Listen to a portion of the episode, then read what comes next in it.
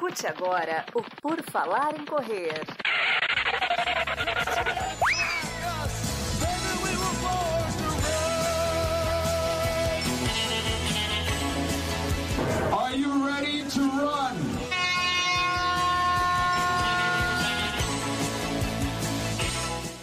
Começamos mais um episódio do podcast do Por Falar em Correr. O PFC Debate de toda quinta-feira no seu feed está começando novamente, trazendo muita informação, muita diversão, muito entretenimento e mais um monte de outras coisas que podem alegrar, melhorar, te informar no seu dia. E pode não acontecer nada disso mas a nossa missão aqui é tentar fazer alguma coisa por você, nem que seja fazer você perder o seu tempo. Hoje temos equipe completa. Ana Carol Sommer está de volta. Tudo bom, Ana? Tudo ótimo. Vamos lá para mais uma troca de ideias, de experiências, de histórias. Vamos lá. Vamos lá, Camila Rosa está conosco. Tudo bom, Camila? Oi, Enio. Oi, equipe. Oi, ouvintes. Tudo bem? Vamos para mais uma. Vamos para mais uma. Está aqui conosco também Adriana Duda Pisa. Tudo bom? Oi, pessoal. Hoje estamos com a equipe completa para responder todas as dúvidas que vocês tiverem. Exatamente. Equipe completa é bom porque aí eu espero falar menos. Aí o pessoal tem que falar mais, né? Me ajudar um pouco a eu me expor menos. Gigi Calp está conosco também. Tudo bom, Gigi? Oi, time. Olá, corredores. Muito bom estar aqui. Apesar que eu estou um pouquinho cansada. Mas vamos lá, vamos responder as perguntas. Vamos lá. Gigi cansada é um patrimônio do PFC já. É um patrimônio do PFC.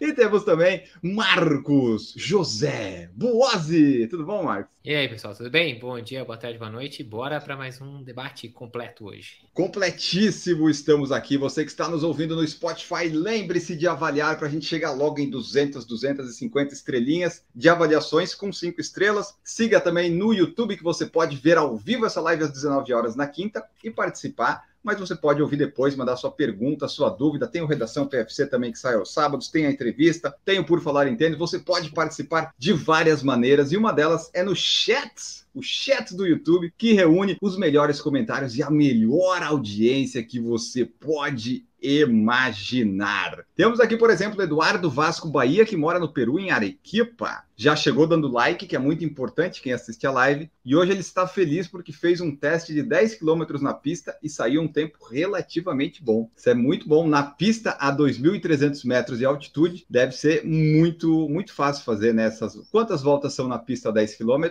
27,5? 25. Já quase lá, ficamos. Ficou ótimo isso, 12 e meia, 26. 12 e meia, 5, né? A 5K.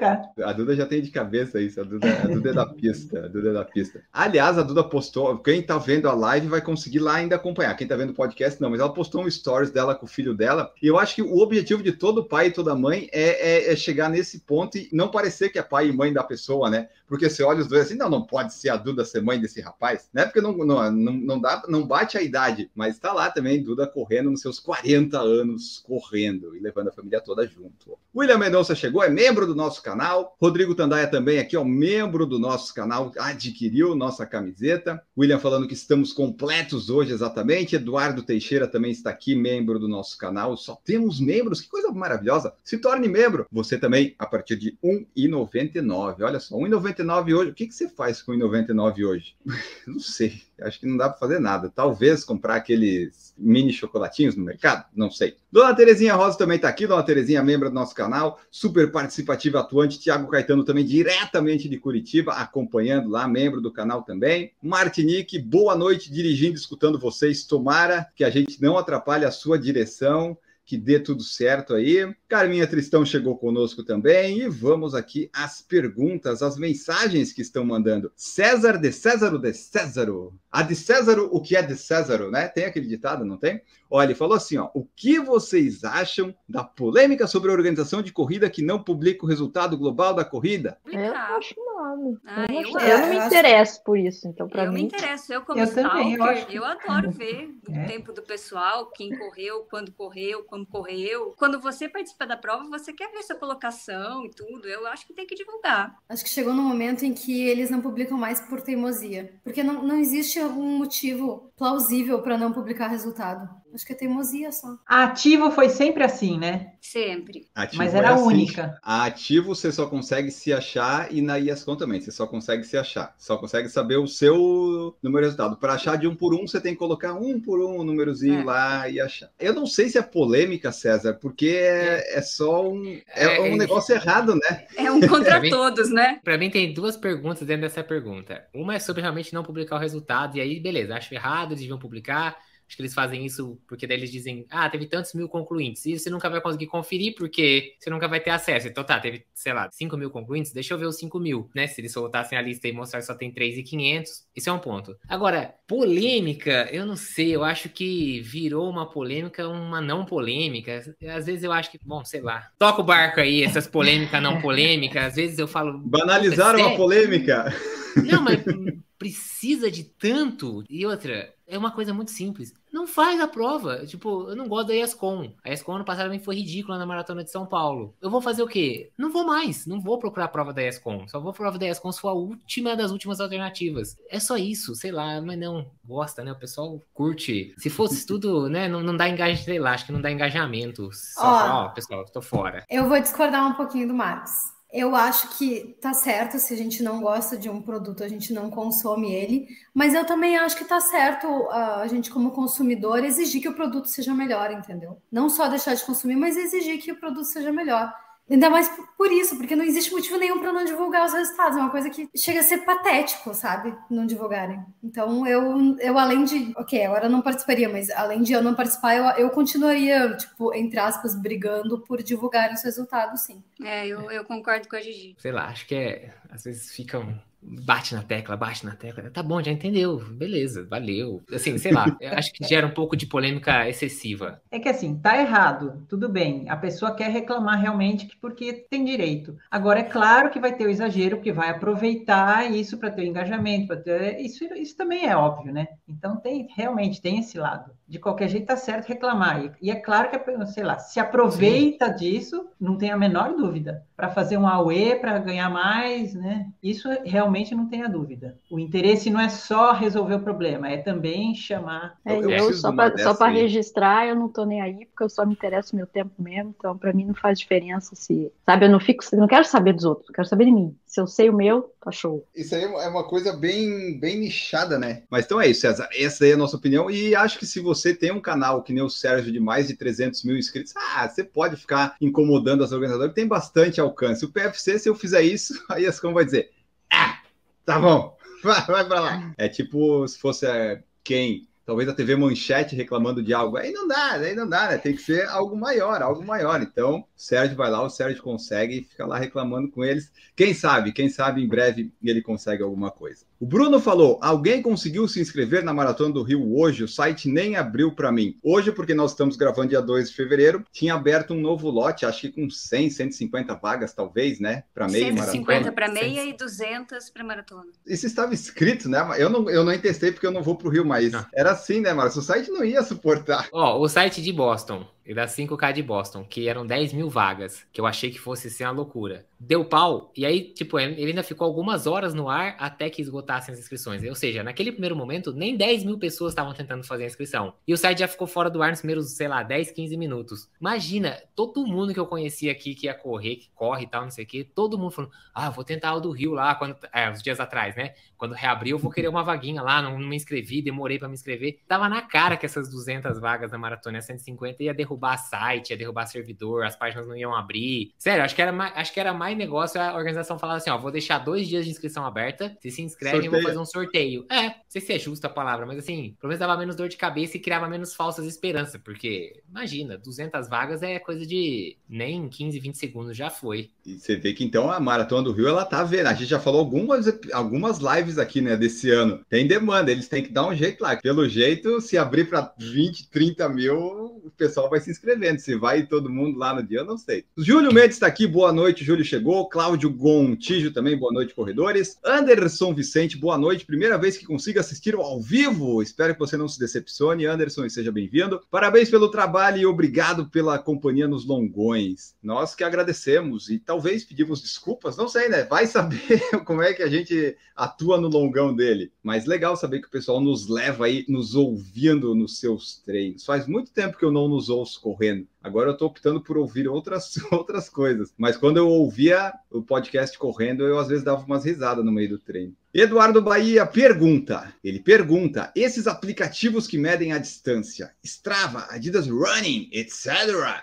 são confiáveis na questão medir distância, pace, etc., ou depende muito do GPS do celular? O meu está medindo sempre menos. Olha, se o GPS não, do relógio não é confiável, esse do celular, você esquece, Eduardo. Não dá. Esse aí, esse aí ele se baseia. Eu não sei nem por que ele se baseia, eu até já esqueci isso, mas é muito ruim. Ele é um GPS, só que assim, imagina que o seu GPS do relógio de corrida é pensado para isso especificamente, o do, o do celular não é. E aí, sobre os aplicativos, eles dependem completamente do GPS, na verdade. Eles não, sei lá, talvez em algum, alguma coisa muito primitiva eles podiam usar triangulação de antena para tentar pegar os lugares, dar uma melhorada. Tanto que eles pedem até para você deixar o Wi-Fi ligado, que isso ajuda e tal. Mas a precisão do GPS é pior do que a do relógio para esse fim específico, né? Porque é isso, ele não é feito para corrida e tal. Então, se o GPS do, seu, do, relógio já tem sua margem de erro, pode ter certeza que a do celular vai ser, para essa finalidade, é pior ainda. Só vai ter como uma referência, né? E olhe lá, talvez num lugar muito, muito aberto ele se perca pouco, mas também não dá para não dá para confiar nisso. Numa então, talvez, reta. Eduardo, é, é isso. Você pega a retona lá e vai. Então, ele talvez esteja tendo um desempenho melhor do que o celular diz que ele está tendo se ele está usando, né, para marcar. Na pista não precisa, né, Eduardo? Daí na pista é sucesso. A pista é só dar 12 voltas e meia, 27 e meia, 25, né, 25 voltas, isso. 25 voltas. O Thiago Caetano falou aqui, ó, estou com o Sérgio nessa, fico feliz por ele estar brigando. Acho que saber o resultado de todos é um direito consumidor. Jonathan Queiroz, membro do nosso canal, foi a associação recente aqui, ó. Boa noite. Estou me preparando para a primeira maratona e será em Floripa em agosto, seguindo as dicas do PFC, meu Deus do céu. Tomara que dê certo. Quais as principais observações para correr em Floripa? Aí quem vai poder falar disso é Marcos Boss, que foi quem correu torce para não estar tá a maior ventania da história no dia. Eu tô brincando. A dica para correr a maratona boa em Floripa, se for a mesma que eu fiz o ano passado, não fiz a maratona, eu fiz um treino na maratona. Mas Fique você fez no... até o 30, que é quando chega na beira-mar, depois é só o beira-mar norte, então é mais tranquilo, né? Você fez a parte é. que muda o percurso um pouco. Primeiro de tudo, pegue um hotel bem localizado, isso você tem que fazer com bastante antecedência, e aí o Enio vai saber dizer certinho qual é o bairro ali que tem que ficar, que fica perto da largada, que também é perto da chegada, porque é no mesmo lugar. Tome cuidado quando o pessoal falar que ela é plana, ela não é totalmente plana, ela tem as subidas das pontes, uh, acho que são três subidas no total. Não que sejam subidas duras, difíceis e tal, mas se você tá contando com uma prova plana, ela tem uma subidinha. Um pouquinho ela tem. E torça muito por um clima bom, porque se pegar o vento aí, igual a gente pegou ano passado, é um belo de um vendaval, vou te falar que não é fácil não, mas a prova é legal, corre na beira-mar, passa pela ponte, que embora tenha a parte ruim que é a subida da ponte, né, tanto para ir quanto para voltar, mas é um visual legal. Como visual, eu acho uma prova que combina bem mar e cidade. Então, acho que você fez uma boa escolha para estrear em termos de visual. Acho que é uma boa alternativa ao Rio como primeira maratona. Floripa, ele tá assim, o Rio e Porto Alegre são mais planas, e Floripa talvez o clima, obviamente, talvez seja melhor que no Rio. Então Porto Alegre fica, consegue reunir as duas coisas boas, e daí Floripa e Rio fica naquela coisa, né? A pessoa pode querer ter um pouquinho mais de calor e mais plano, ou ter uma subidinha aqui a colar e um pouquinho mais de frio, mas não pode ter o vento, né? Que tem a cobertura no nosso canal. Lá tem o vídeo em algum lugar, você procure lá Maratona de Floripa, que tem a cobertura que a gente fez do Marcos correndo, passa, mostra até alguns trechos da prova de percurso, de subida. E se você tiver mais alguma dúvida, tem vídeos no canal e me pergunte eu consigo ajudar. Sobre Floripa, eu, eu até entendo. O hotel que o Marcos falou, você pega ali no centro, entre o Majestic e a Ponte Ercílio Luz, qualquer coisa dali tá bom. Talvez não seja tão barato, mas daí você procura Airbnb ou outras coisas do tipo, mas é, é bem tranquilo, é bem fácil. Aqui em casa não tem lugar, mas se pagar muito bem, eu arranjo um lugar. Até eu não fico aqui, eu, eu libero o quarto, mas tem que pagar, pagar muito bem. E é isso, Jonathan, bons treinos e em Floripa eu espero estar correndo, né? Tanto a maratona quanto a meia quanto os 5. 5 mas agora com o meu joelho melhorando, eu tô tudo subjúdice. Eu ainda agora não faço plano nenhum. Eu só vou vivendo a minha vida, fazendo minha atividade diária de meia hora por dia, e esperando o joelho melhorar. Mas estamos inscritos, né, Marcos? Em Boston, 5 quilômetros, estaremos lá, conseguimos a inscrição, né? Deu tudo certo, então vamos estar lá participando desta prova antes da maratona na segunda. Luiz Ramalho, bela noite. A juventude de hoje está interessada em participar de corridas ou o interesse vem mais tarde com a vida mais independente financeiramente? Eu acho que os adolescentes, pelo menos, estão bem mais preguiçosos. você, tem uma, você vê em casa isso, Duda? Não. Não, é que assim. É, Os é da Duda que, são exceção, né? é que eles É. é. é que eles têm o exemplo, né, de ficar vendo É. desde que nasceram. Mas acho que quando chega na, na faculdade, aí até eles têm um. Porque tem aquelas competições de faculdade, acho que eles dão uma. Opa, agora eu vou começar a fazer alguma coisa. Mas não sei, acho que adolescente de escola, a escola não. É As escolas hoje não, não estimulam Não nada. estimulam? Nada, nada. E eles são, nossa, muito preguiçosos, muito, muito. Sabe, é, não, não fazem nada mesmo, nada. Eu acho que, assim, eu, eu quando eu comecei a correr, eu tinha o quê? 24 anos, 23, 24 anos. E, assim, naquela época, nossa, falou velho, né? Mas naquela época, as inscrições elas eram bem menos caras, não tinha muito essa, essa coisa mais, como é que eu posso dizer, mais quase VIP de certas provas, que tem todo um marketing por trás. Eu acho que tinha menos pressão com relação a que roupa, que relógio, que tênis. Hoje, querendo ou não, por mais que a gente diga que não precisa já começar todo equipado e cheio das coisas, não sei, eu não sei até que ponto, depende muito das razões que motivam a pessoa a começar a correr, né? E claro que você tem que ter ali uma forma de investir, porque uma inscrição, hoje em dia, ela não é tão barata. Então, não sei, eu, eu tenho um sobrinho de, de 18 anos que não tá nem aí para esportes também, sabe?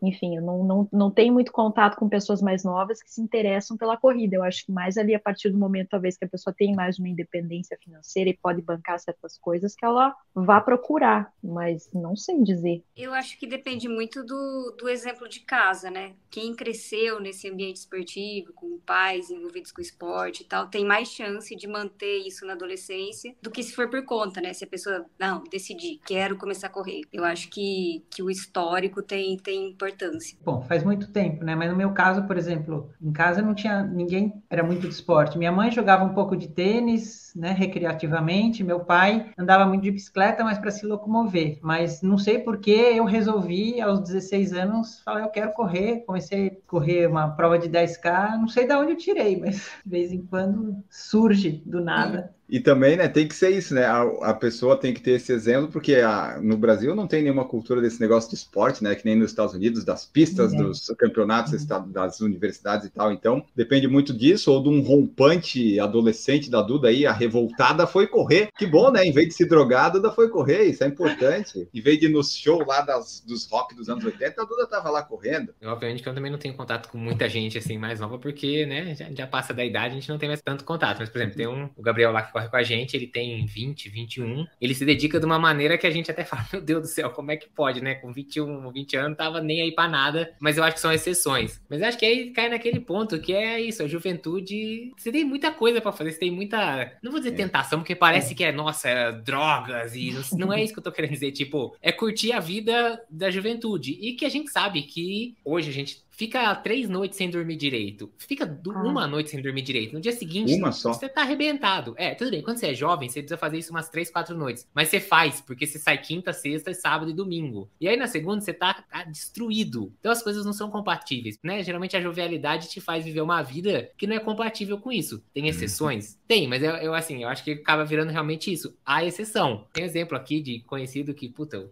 o moleque aqui da cidade jogava tênis mas jogava muito. E aí, quando foi ficando 15, 16 anos começou a viajar para de torneio, acabou. Acabou. Por quê? Porque ia viajar para torneio sem pai, sem mãe, aí ficava acordado até tarde, saía, ia pras baladinhas, e já era. Porque isso são coisas não compatíveis. Então, acho que não tem muito, porque é uma época da vida que tem muitas outras coisas para se fazer fora o esporte, e as outras são mais legais, né? Pra quando você tá ali, naquele momento de vida, eu quero dizer. Acho que são exceções. Achar, tipo, um cara que se dedica, como tem, obviamente que tem. Muitos dos atletas profissionais se dedicaram demais, hum, e a gente às vezes não vê isso. Fala, ai, que delícia, viver jogando tênis. Passa uma fase da sua vida se dedicando em que deve ser muito difícil. Tem que abrir mão de muita coisa. Acho que também cai um pouco nisso. A juventude é uma época com muitas opções ao esporte, então a galera. Eu acho que tem um outro detalhe também, além de tudo que já foi dito, que eu concordo 100%, é que durante a adolescência a gente tem um componente social muito diferente da vida adulta. Durante a adolescência, o nosso círculo social é muito mais importante do que na vida adulta, porque na vida adulta, tipo, a gente né, faz as coisas que a gente gosta, independente de os amigos estarem fazendo ou não. Mas na adolescência, quem gosta de fazer esporte tende a fazer mais esportes coletivos. Principalmente homens tendem a jogar bola, jogar futebol, né? Aqui no Brasil, pelo menos. Porque tu tem essa possibilidade. Tá, todos os dias tu vê os teus amigos na escola e aí tu vai bater uma bola de tarde, mas tu tá sempre inserido naquele mesmo contexto social. E a corrida, por mais que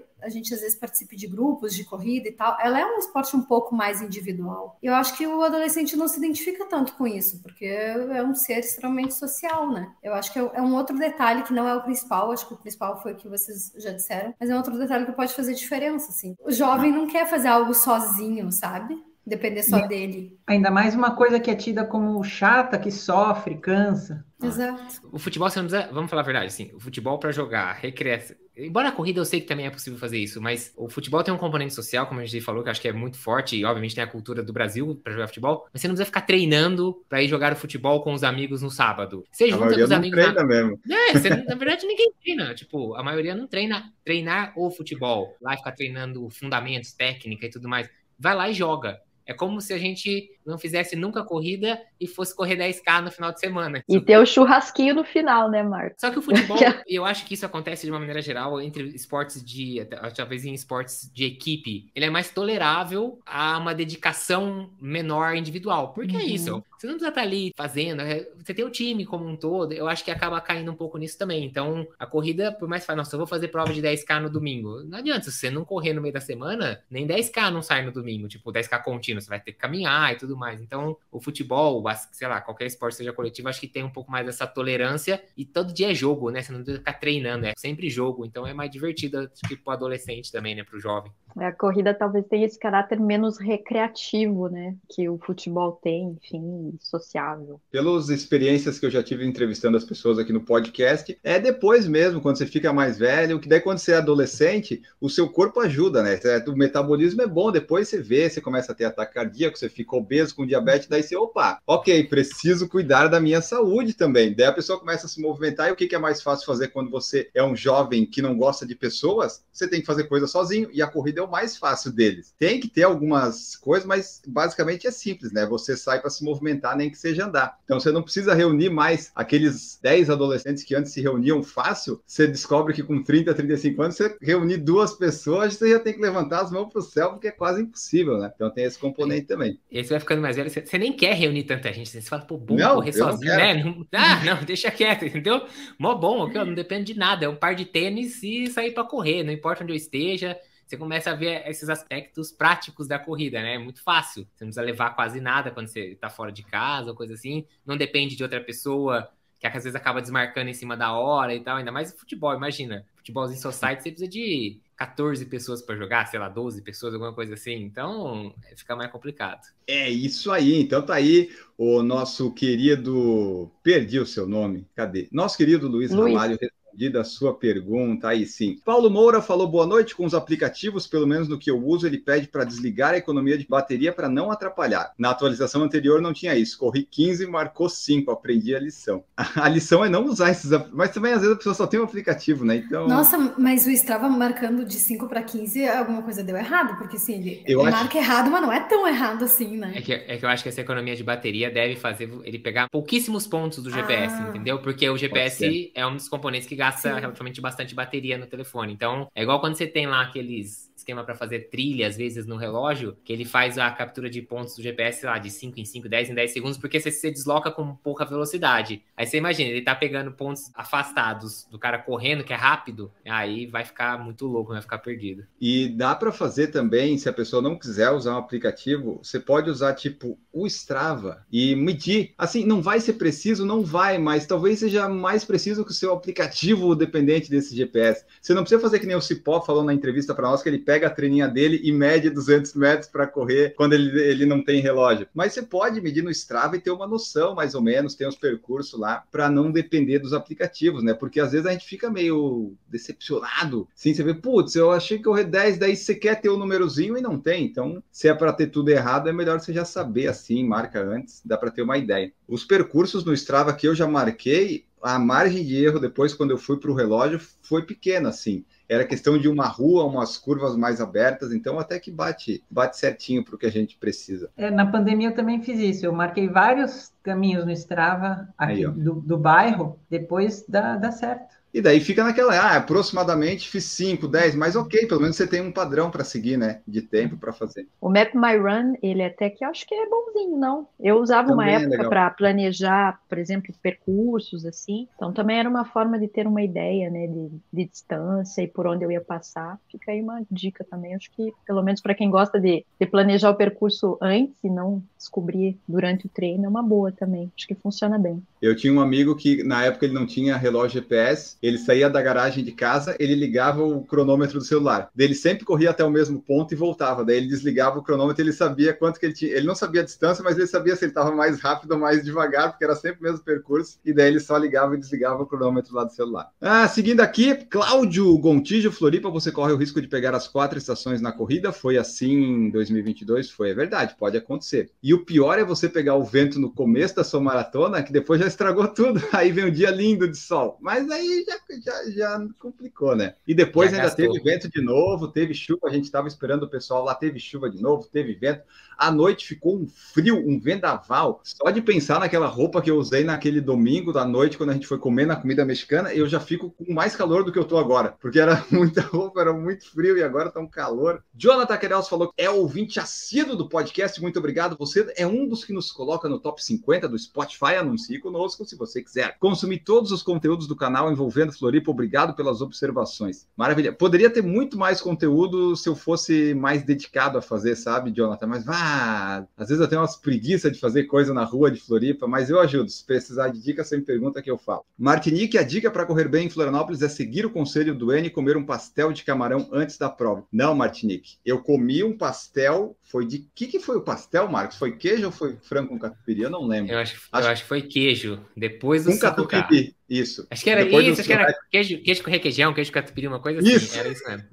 Era isso. Depois do recorde dos 10 quilômetros às 7 da manhã. Isso. É. É, antes não, antes o que que eu. Antes foi a churrasco lá na, na família do Marcos, lá ficou até meia-noite comendo carne, pão, e daí eu não dormi direito e o recorde saiu no dia seguinte. Exatamente. Tava leve, tava leve, digo, de pressão. Aí saiu tranquilo. É, porque de comida eu não tava. Eu comi não. tanta carne aquele dia. O Eduardo Teixeira falou que no meu ensino médio terceirizaram a educação física com a academia. Não tinha incentivo nenhum, até Zumba virava educação física. Mas acho que continua igual a. Ah, educação física, tadinha tá aí largada. Não tem, nas escolas, pelo menos, tá, é complicado. Marcos Stux falou que é mega fã do podcast, muito obrigado. Isso aí, pessoal. Vocês que estão chegando agora, ouvindo depois, sejam todos bem-vindos, porque nós temos uma gama variada de temas, né? Tem o PFC Debate, que é essa conversa aqui, tem o PFC Entrevista, que geralmente é com alguém que pratica o esporte a corrida, tem o Redação PFC, que são notícias, e o Por Falar em Tênis. Além do PFC pelo mundo, que quando os caras internacionais nos respondem, a gente faz live, mas enquanto ninguém responde mais, mais a gente segue sem fazer, por enquanto. E cobertura de eventos também, né, Inho? Cobertura de eventos em Fazemos. loco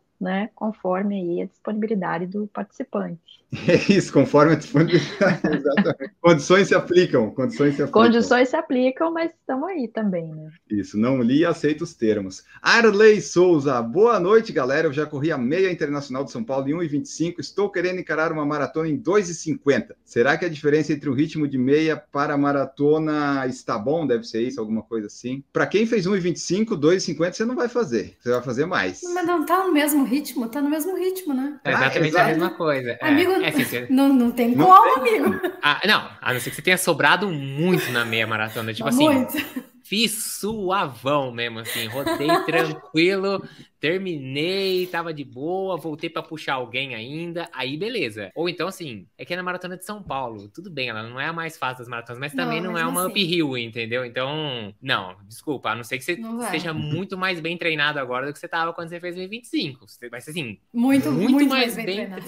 Não, você pode pensar, 1,25 você vai brigar por um sub 3 aí, tipo um 258, E olhe lá. 259. É, eu, ia, eu ia dizer um pouquinho mais de três. Você vai entrar na briga pra um sub 3 aí se você estiver bem treinado. Porque ele fez São Paulo. Vamos dizer que ele escolha fazer Porto Alegre. É uma prova mais fácil, sem dúvida. Vai ter a evolução no treino, né? Considerando que ele vai evoluir. Eu acho que assim, dá pra brigar num sub 3. Mas é, eu acho que fica dentro dessa faixa. 2,50 você tem que melhorar bastante. Você tem que tá fazendo 1,20, 1,19 na meia pra você pensar em 2,50. Tem aquela continha que a gente faz, né, Marcos? Dobra e acrescenta mais 10, mais ou menos, né? 8 a, do, é, É, 8 a uns 12 15 10 segundos na média. quilômetro. É. 4 o quilômetro dá 1,24,40 na 1,24. meia. E aí você põe mais 15 segundos, 4 e 15 é 3 horas na maratona. Esse tempo de 1,25 é pra você brigar, brigar, não é que vai sair não, É. brigar por um sub 3. Brigar bem, bela dá uma briga. Robson Bandeira chegou aqui, boa noite, equipe. Ele é membro do nosso canal. Cheguei de um treininho leve para poder manter. Eduardo falou que smartphones usa só a rede GPS, os relógios usam além do GPS. O GLONASS, Galileu e, o, e a Beidou e GPS ainda depende da rede celular. Por isso o nome é AGPS, Assisted GPS. Aí, ó, o Eduardo entende um pouco mais que nós aí. Muito bom, muito obrigado, Eduardo, pela explicação, embora algumas coisas que eu li eu não saiba o que são.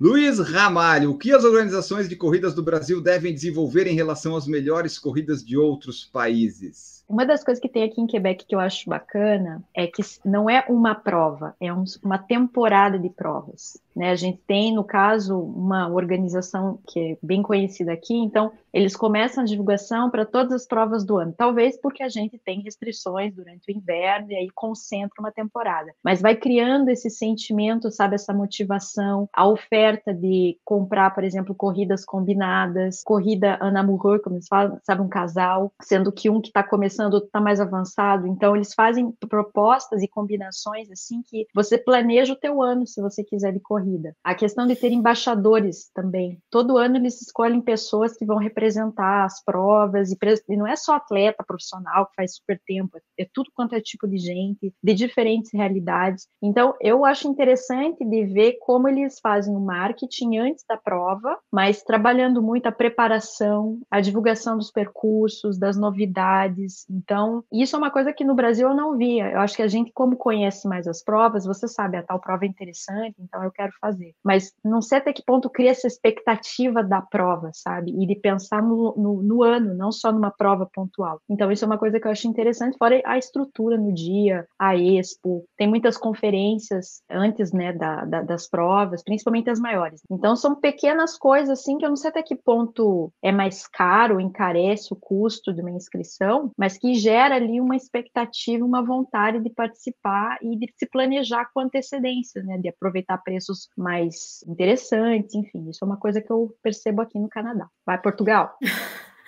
Então, eu ia falar que eu vou tirar a minha opinião assim, das vozes da minha cabeça, porque eu não participei o suficiente de provas aqui em Portugal para tipo, ter uma super opinião. Mas eu acho que é legal falar dois pontos. Primeiro é, tem muitas provas que são muito grandes, então, principalmente isso da Expo e, e do volume de gente, acho que é uma, uma grande diferença para a maioria das provas do Brasil. Mas tem provas muito grandes no Brasil também, mas acho que a- a- talvez seja uma boa diferença, assim. E acredito que em muitos locais, acho que principalmente nos Estados Unidos, eu não conheço muito, mas principalmente nos Estados Unidos, a torcida das pessoas da cidade acho que faz bastante diferença também. Mas um outro ponto é que a gente sempre acha que tudo que é de fora é bom. E não é exatamente assim, sabe? Tem um monte de coisa que é melhor nas provas do Brasil, exatamente porque o cliente brasileiro, ele exige certas coisas que o cliente em outros lugares não exige. Tipo, a gente no Brasil é até um pouco mimado pelas organizadoras, assim, a, a- a camiseta, se ela não for muito boa, não ter sido bom, se ela não for bonita, todo mundo reclama, então a gente tende a ter camisetas melhores nas provas brasileiras,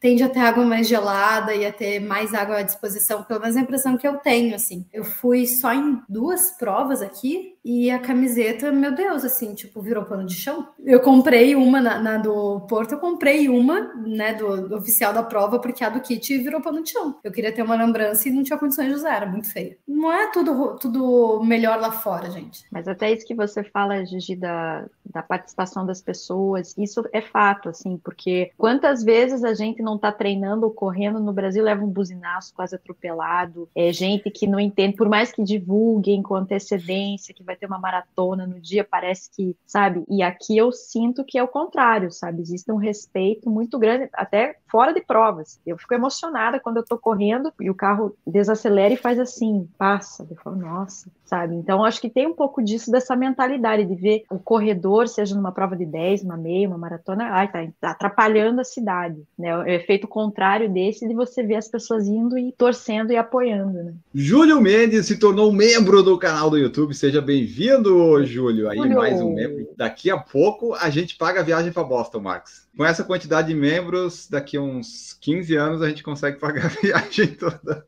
Será que parcela em 15 anos? Ah, pois agora, né? não tá parcelando nada no meu cartão. ah, vamos lá aqui, ó. O William Mendonça tinha mandado essa pergunta no Instagram, eu ia fazer agora, ele já mandou aqui. Planejando estrear na maratona em janeiro de 2024 em Houston ou Miami por ser planas. Ó, boas escolhas, hein? Para não fazer feio, com quanta antecedência seria ótimo começar os treinos? Nove meses daria bom? Porra, hoje eu faço 150 quilômetros. Nove meses tá bom para ficar grávida, assim. Eu ia dizer, nove meses tu pare um filho, William. Quanto mais fazer uma maratona. A maratona é uma Assim, gestação menor, é quatro mais meses. curto. Ó, um específico para maratona vai levar 16 semanas, às vezes 20, mas eu quase que 16 semanas. O que tu vai fazer antes disso é fazer outro ciclo, um outro ciclo para uma meia maratona, por exemplo, e pode ser um ciclo para uma meia maratona já com um volume um pouco maior, para né, já estar bem adaptado para quando entrar na maratona não sofrer tanto. Mas nove meses tu vai parir um filho. É bastante tempo, William. Se, se ele começar com nove meses, ele começaria em março agora. Mas que bom, né? Porque assim, melhor ter Tá muito tempo para treinar para maratona do que ter pouco tempo. As pessoas erram muito mais por ter pouco tempo, não, não muito. O William tá disposto, né? Exato. Ele, tá ele já tá ali, ó, treino um dia, não sei quantos mil. Exatamente. Boa, William. Vai treinando aí, vai nos contando como é que tá indo. O Yuri falou aqui, ó. Porra, fiz 1,23 no limite na meia e 2,56 na maratona. Terminei bem, mas olha a diferença. E o Thiago Caetano, 1,25 dá para fazer sub 3, confia. É, ó, 1,23 coisa- para 2,56 é exatamente. Dobra e põe 10 minutos. É, Põe 10, tipo, é. é. tipo, é assim, e esse é um alguém, um amador bem treinado, a gente fala, né? De 8 a 12 Isso. minutos ali é um amador bem treinado. Então, 1,25 É, dá pra fazer sub 3? Dá, mas você tem que estar com a performance equivalente de meia e maratona. E a gente sabe que, conforme você vai esticando as distâncias, né, nem sempre a pessoa tem experiência, tem rodagem, tem volume suficiente pra conseguir manter esse nível, né? Então, É, eu e ia o- dizer que essa conta treino- funciona para quem tá bem pra treinado, maratona- porque É, e o treino é. pra maratona tem que ter sido melhor do que o treino pra meia, né? Uhum. E quanto mais lento tu for, não é nesse o caso, mas quanto mais lento tu for, mais minutos tu vai acrescentar nessa conta. Não vai ficar só em Sim. 10, não. Deide Oliveira tá só ouvindo o vídeo hoje ao vivo, muito obrigado. Maria dos Santos chegou aqui também. Boa noite, meu povo. E o Carlos Andrade Zênio, qual a sua expectativa para meia maratona de São Paulo, ou seja, tempo de prova? Na meia maratona de São Paulo eu não estarei, e na maratona, do jeito que tá o meu joelho, eu não estarei também. Estamos na expectativa. Se até o domingo de carnaval meu joelho não estiver bom, a maratona de São Paulo caiu. Aí eu vou ajudar o Emerson Bizan aqui na, no Volta à Ilha, sendo o staff dele. Mas é isso. Ele vai fazer tem. sozinho, ele? Em dupla, em dupla. Não tem solo aqui. Ah, tá. Mas é assim, Carlos. Se eu for para maratona, a expectativa é sub 4 horas ou nem volto para casa, né? É mais ou menos esse o espírito. Mas vamos ver. Tem que estar bem treinado até lá. Luiz Ramalho, uma curiosidade. Por que existem mais participantes mulheres em provas específicas femininas e quando é mista, elas participam em menores números? eu, eu sei que eu não podia dar essa resposta, mas quando é especificamente feminina, tem mais mulheres, porque só as mulheres podem participar. Agora não, o resto. eu tá falando Aí em não- números eu- absolutos. Eu- agora eu não tenho lugar de fala. Vai lá, regasse, mas eu não podia perder essa piada. Foi mal. Eu pensei exatamente a sua É, não, resposta. eu também no começo pensei, mas não, realmente em números absolutos você pode ver que Eu entendi. Ele quer você faz uma prova específica feminina e atrai 3 mil mulheres. Aí por que, que É. numa prova mista você não consegue pôr 3 mil mulheres também? Tipo, acho Mas que- é? é, Pois é, eu, eu É, questionei mas essa mesma é. coisa. Eu acho que é- tem um apelo maior. Acho que tem, tem mulher que gosta só de participar, tem muita mulher que gosta de participar de coisas. Eu sei porque, por exemplo, no clube tem tipo um funcional só para mulheres e tem um funcional meio misto. O funcional só para mulheres bomba. Não, isso faz sentido. Mais à vontade. Sim, faz Eu sentido. acho a mulher assim, fica mais ó. à vontade. Mas, É. mas a a corrida, eu não sei, é eu acho as corridas femininas tão pequenas. Não, Assim, se for comparar é com uma que- corrida do mesmo tamanho, eu não acho que tenha Não, a- muito menos. é, Ó, em 1983, 1983, a primeira prova que eu fiz na vida, é inacreditável, mas tinham 6 mil mulheres. Eles conseguiram, fizeram uma propaganda, acho que pegaram todas as mulheres, sei lá, podia andar podia fazer qualquer coisa. E, e eu acho que tem um apelo grande. E acho que tem uma coisa também. Você tem 20 provas mistas e uma prova só feminina. Então você concentra, vamos dizer assim, É. as mulheres que gostam de prova. Acho que fica um pouco injusta a comparação. É. Você precisaria ter, sei lá, 10 provas só femininas e 10 provas mistas para você fazer essa avaliação. Você não consegue espalhar o público feminino nas 10 provas porque elas não existem. Só existe um. Vai, não tô, tô falando uma. É, tu duas ou três seleciona grandes. as mulheres que gostam da prova feminina, né? Isso, as mulheres que gostam da prova feminina não tem opção, né? Então, assim, Exato. Quem gosta de prova vai poder escolher. Eu posso fazer a track and field, posso fazer a live run, posso fazer a meia de São Paulo, posso fazer, sei lá, tô chutando um monte de prova. Feminina vai fazer a W run, vai fazer a é. Vênus, ou vai É. fazer, sei lá. A gente não consegue nem lembrar de cabeça tantas provas. Então, assim, são pouquíssimas provas, então vai concentrar. Então, acho que tem muito mais a ver com número absoluto de provas também, que vai levar Hum. mais gente. Acho que, acho que tem um pouco Ó, disso. O que eu acho também é que as mulheres se sentem mais à vontade com as mulheres, porque não tem homem para atrapalhar, não tem homem para encher o saco. É que nem você viu em Curitiba lá que teve aquelas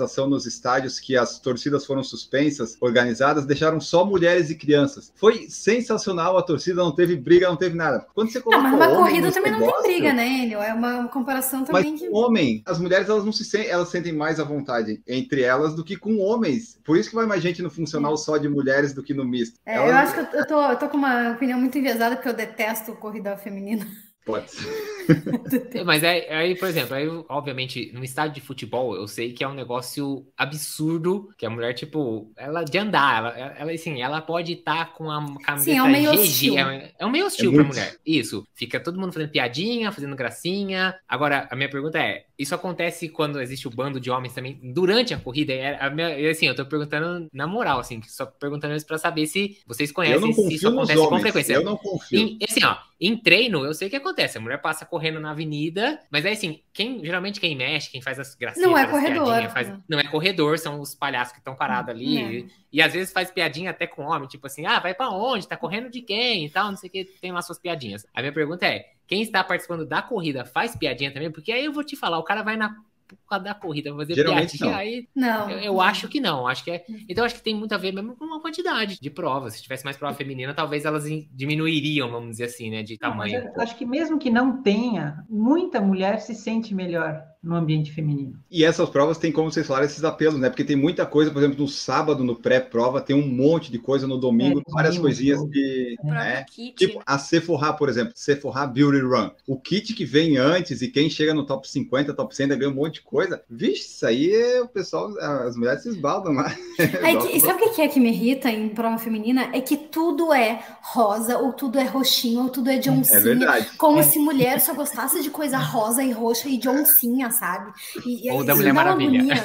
É, ou coisa da Mulher Maravilha. Ai, não sei, eu acho que isso E reduz acho que já tanto o teve uma até que, que no- na Expo tem maquiagem, essas coisas. É, Sei lá, eu, não sei, eu acho que reforça, reforça um muito, né, estereótipo talvez. tão bobo, sabe? Fica muito estereotipado, né? É. É. Então, mas talvez, talvez isso atraia, né? Igual a gente fala, né? É uma é uma exceção, mas talvez isso atraia o grande público. E acho que também, por exemplo, um ponto. Claramente você- atrai, né? Pra mim isso é muito claro. Por exemplo, a Natália nunca conseguiu usar uma camiseta de prova depois da prova. Porque as camisetas geralmente são muito grandes, são muitas provas não tem nem baby look e tal, não sei o que, ficam camisetas grandes sobrando e tal, não sei o que. Você pega uma prova dessa, em que é feito, pensando especificamente, ah, vai ter um, vai, lá, vai ter um corte diferente a camiseta, o que. E aí acho que é isso. Então, tipo, só falo, já que eu vou gastar 100 reais, 150, 200 reais numa prova, pelo menos que vá numa prova que o kit eu vou conseguir usar depois, né? Tipo, que tem essa, esse apelo. Então, tem seu público. Terminando as mensagens para terminarmos o episódio, Marcelo Silva, boa noite. Recebi ontem minha camiseta, Marcela do Rio. Todo mundo que comprou sua camiseta já recebeu. Carlos Andrade perguntou se o Marcos bateu o seu tempo em Berlim. Não bateu, né, Marcos? Você fez 3 e 10, foi isso, né? Bati meu tempo da Disney. Alguns você bateu, né? Você bateu no muro de Berlim. Foi mais ou menos, né? Foi mais ou menos isso. Bateu lá no muro de Berlim. Fábio Nóbrega deu boa noite aqui na nossa live. O Eletrônico Sem Noção, Rodrigo também. A Deide falou: vai ter a Girl Power. 30 reais largada para Caimbu e coisa rosa é uma merda para as mulheres. A Deide também não gosta das coisas rosas. Por isso que ela tentou atingir a camiseta do PFC rosa que eu mandei para ela. E deu errado, viu, Deide? Não pode atingir a camiseta do PFC. Então era isso, pessoal. Essa foi nossa live, nosso episódio falando sobre diversos assuntos relacionados à corrida. Começamos lá com os aplicativos de GPS, passamos pelos resultados da corrida e, e fomos longe, fomos muito longe. E é nossa, você viu aqui, ó, teve, teve uma discussão sociocultural muito legal. A, a gente é muito profunda, é profundo, profundo demais esse episódio aqui, esse podcast. Quando vocês ouvirem, vocês vão até ficar pensando, nossa, esse episódio eu vou levar para minha terapia. Fica aí, aproveite essa, essas questões e o negócio do alongamento a gente fala num outro episódio, porque não precisou. O, o meu amigo que tem o joelho ruim, ele vai deixar para a próxima também, que ele tem umas dúvidas aí, ele deixa para a próxima também para perguntar. Nós vamos embora. Você curta e siga no Spotify, nos deixe no top 50, porque o top 50 nos interessa como podcast pequeno que somos, é muito bom sempre aparecer no top 50 e estar bem posicionado. Acompanhe nossas lives que vamos fazendo live por aí, lives de provas, por falar em tênis, redação PFC, tudo você encontra por aqui no podcast ou no YouTube. E era isso, pessoal. Nós vamos embora. Tchau, Ana, tchau, Camila, tchau, Duda, tchau, Gigi, tchau, Marcos. Vamos embora. Um grande Tchau, abraço. pessoal. a todos Valeu. vocês. Tchau. Tchau. Oi! Produção por Falar em Correr, podcast multimídia.